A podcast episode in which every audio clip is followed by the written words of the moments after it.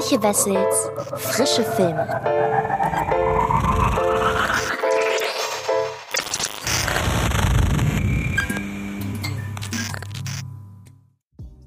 Hallo liebe Freds und herzlich willkommen zu einer neuen Folge des Frische Filme Podcasts und heute zu einer insofern besonderen, als dass es diesmal nur um einen einzigen Film geht.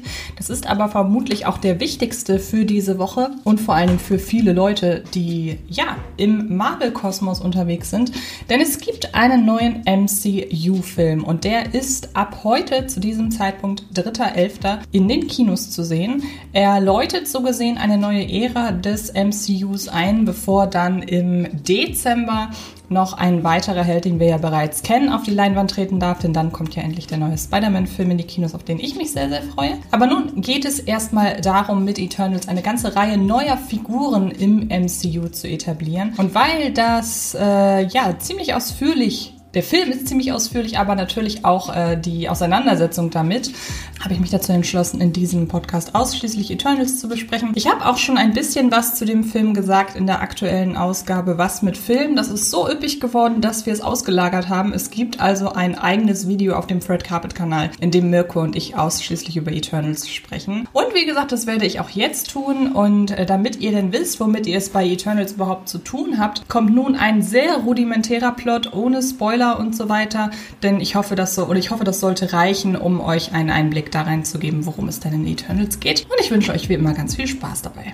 Die Eternals sind eine Spezies unsterblicher Außerirdischer vom weit entfernten Planeten Olympia, die vor Tausenden von Jahren auf die Erde gekommen sind, um die Menschheit vor einer Rasse interstellarer Raubtiere namens Deviants zu beschützen. Gewarnt wurden die Eternals vor dieser Bedrohung von den Celestials, einem Geschlecht kosmischer Schöpfer. Die Mission der Eternals ist es, Tausende von Jahren auf der Erde zu leben, um die Menschheit und die Zivilisation, aber auch den Planeten zu beschützen. Und wenn sie gerade nicht als Retterinnen und Retter in Erscheinung treten, leben sie ein mehr oder weniger unscheinbares Leben unter den Menschen. Doch eine Bedrohung kündigt sich an, die sie allesamt dazu zwingt, sich neu zu formieren und gegen sie zu kämpfen. Vor 5 Jahren hat Thanos die Hälfte der Bevölkerung des Universums ausgelöscht. Aber die Menschen auf diesem Planeten haben alle wieder zurückgebracht mit einem Fingerschnippen. Die plötzliche Rückkehr der Bevölkerung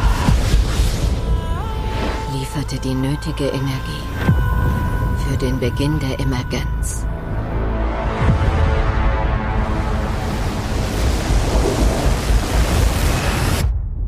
Wie lange haben wir? 7 Tage. Anfang des Jahres hatte Marvels Black Widow die schwere Aufgabe, dem MCU nach der abgeschlossenen 4. Phase neues Leben einzuhauchen und für die Comic-Heldinnen und Helden der nächsten Generation Spalier zu stehen. Etwas, was dem Scarlett Johansson-Vehikel leider nur mäßig gelang, allen voran deshalb, weil der Film, angesiedelt vor den Ereignissen von Avengers: Infinity War und Endgame, eine Geschichte erzählte, deren Ausgang für die Hauptfigur längst besiegelt war. Ein nettes Schmankerl für Marvel-Fans war Black Widow zweifelsohne, doch einen neuen MCU-Hype konnte Berlins Syndrome-Regisseurin Cate Shortland nicht entfachen. Also muss Chloé Zhao, seit neuestem Oscar-Gewinnerin als beste Regisseurin für Nomadland, diesen Part erfüllen. Zumindest in der Idealvorstellung. Bevor dann in den nächsten Monaten noch einmal ein paar Heldinnen und Helden der alten Garde ans Werk dürfen, was aber kaum ein mitreißendes Gefühl des Aufbruchs in neue Gefilde auslösen dürfte. Dafür sind die Schicksale der bekannten Marvel-Gesichter einfach noch zu sehr mit ihren früheren Geschichten verbunden. Eternals hat nun das große Glück, tatsächlich neues Terrain zu begehen. Inszenatorisch, visuell, als auch mit einem bislang komplett unbekannten Aufgebot an Charakteren, die das MCU fortan bestücken dürfen. Es sind viele, viele neue Figuren, mit denen das Publikum in den üppigen 2,5 Stunden konfrontiert wird. Genauso wie mit einem Stil, der Schaus Mitwirken an Eternals zu jedem Zeitpunkt ersichtlich macht. Und das gilt längst nicht nur für ihre aus Nomadland und The Rider bekannte Vorliebe für Gegenlichter und Lichtkegel, sondern auch für eine erzählerische Beiläufigkeit, die den intimen Kern dieses über alle Maße opulenten Heldenepos nie in den Hintergrund rücken lässt. Wenn große Filmstudios für den Regieposten einer großgedachten Produktion für die breite Masse die Verpflichtung einer bislang eher aus dem Indie-Bereich bekannten Person ankündigen, folgt nach der ersten Euphorie häufig eine gewisse Skepsis. Inwiefern darf er oder sie wohl seine oder ihre eigene Handschrift im Film unterbringen? Wie viel Mitspracherecht an der Inszenierung erlaubt sich das Studio? Und wie viel des individuellen Stils erlaubt es den Macher und Macherinnen? Im Falle von Ant-Man kam es beispielsweise mitten im Produktionsprozess zu einer Überwerfung zwischen Kevin Feige und dem ursprünglich als Regisseur verpflichteten Edgar Wright, der sich in seiner Vision zügeln sollte, nicht wollte und schließlich seinen Posten räumen musste. Wie ein Edgar Wright-Film fühlt sich Ant-Man trotzdem noch über weite Strecken an. Kurzum, wer zur Marvel-Family hinzustößt, der weiß im Vorfeld, dass er gewisse Anforderungen zu bedienen hat. Auch Chloé Zhao, die nicht einmal gewartet hat, bis man die Aufgabe, einen Marvel-Film zu inszenieren, an sie herantrug, sondern als großer Fan der Comicfilmschmiede den Wunsch selbst äußerte. Dass ihr nun Eternals zugeteilt wurde, kommt Zhao schon inhaltlich entgegen. In ihren bisherigen Filmen spielte immer auch das Verhältnis zwischen Natur und Mensch, Mensch und Gesellschaft sowie Gesellschaft und unsere Anforderungen an sie respektive an einzelne, mitunter festgefahrenen Positionen in ihr eine wichtige Rolle. All das sind Themen, die auch Eternals anschneidet. Die Zhao zwar nicht immer zur vollsten Zufriedenheit auserzählen kann, da sie ganz nebenbei auch noch eine riesige Figurenmenge etablieren muss, aber die Ausrichtung und die damit einhergehende Wichtigkeit der Eternals-Charaktere im MCU wird dafür umso deutlicher. Die Kreativen hinter den Kulissen denken nochmal eine ganze Nummer größer als für ihre bisherigen Filme. Dass sich mit Ausnahme der Avengers-Filme im MCU bisher jeder Solo-Film auf eine Einzelfigur oder aber, wie bei den Guardians of the Galaxy, maximal auf eine kleine, homogene Charaktergruppe konzentriert wurde, macht die Tonalität der Filme immer stark von den Figuren selbst abhängig. Treibende Kraft hinter dem Erscheinungsbild von Eternals ist nun aber vor allem die Regisseurin, deren visuelle Detailverliebtheit sich von Szene 1 an im Film wiederfindet. Natürlich ist es einfach, sich auf Zhaos Leidenschaft für das Unverfälschte zu besinnen, auf ihre Vorliebe für natürliche Lichtquellen, auf ihren Hang zu Szenen im Halbdunkel oder dazu, Menschen in gleißenden Lichtkegeln zu platzieren. All das findet sich in Eternals zweifelsohne, doch viel mehr Eindruck hinterlässt ihr Inszenierungsstil in der Art, wie sie Figuren miteinander interagieren lässt. Dialoge wirken hier immer wie beiläufig gefilmt, haben selten einen klaren Anfangs- und Endpunkt oder eine erkennbare Dramaturgie. Auch enthält sich Zhao einmal mehr jedweder inszenatorischen Vorverurteilung. Nicht wenige Eternals-Charaktere haben individuelle Ansichten zu verschiedenen Themen, die mit jenen der Truppe kollidieren. Das darin befindliche Konfliktpotenzial greift Zhao auf inszenatorischer Ebene selbst nicht auf. Stattdessen ist es das von Zhao mitverfasste Skript, das die Brotkrumen möglicher, zu einem späteren Zeitpunkt ausgetragener Konflikte streut, für die sich allerdings jetzt noch längst nicht abschätzen lässt, in welchem Ausmaß diese wohl stattfinden werden. Warum habt ihr nicht gegen Thanos geholfen? Oder bei anderen Kriegen, bei all den furchtbaren Ereignissen unserer Geschichte? Wir wurden angewiesen, nicht in menschliche Konflikte einzugreifen, es sei denn, Deviants sind beteiligt. Von wem?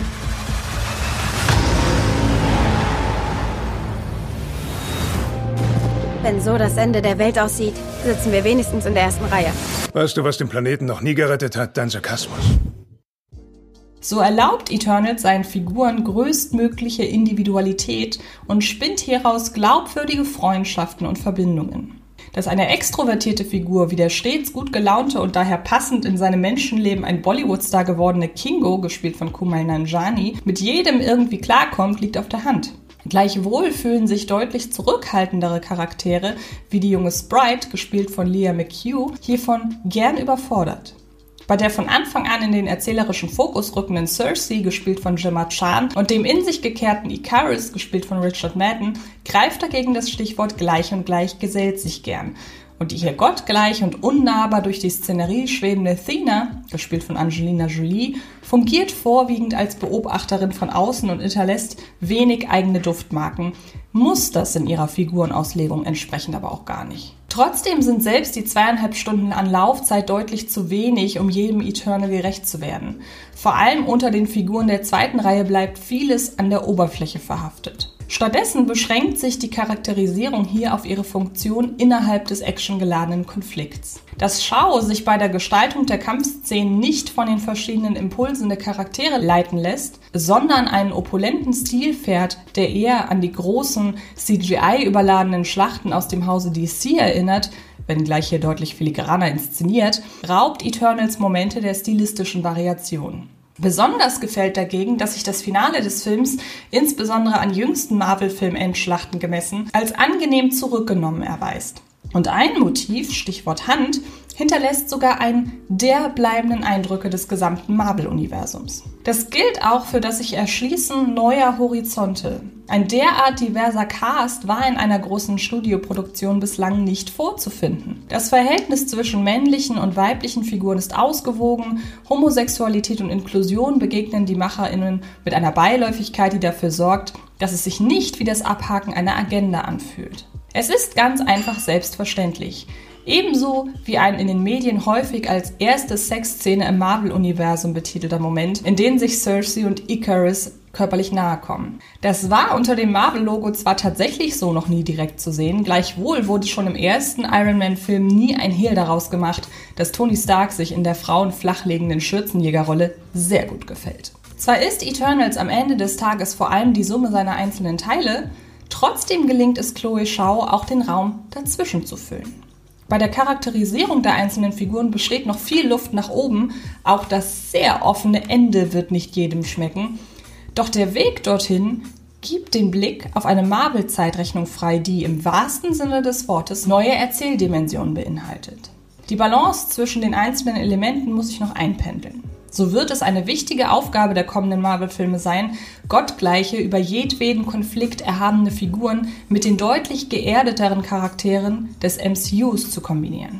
Was für eine Herausforderung das sein kann, zeigte sich etwa bei der Einführung von Captain Marvel. Und die typische Marvel-Formel?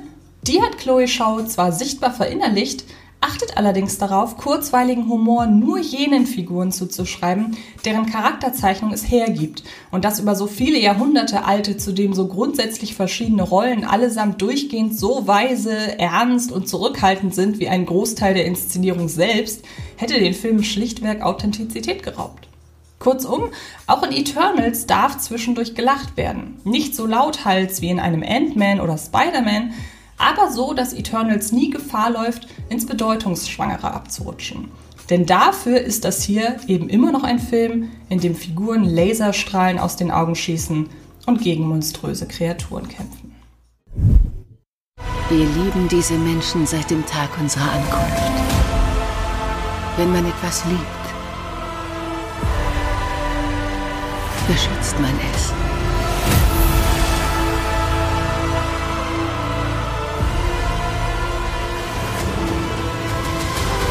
Du kannst keinen.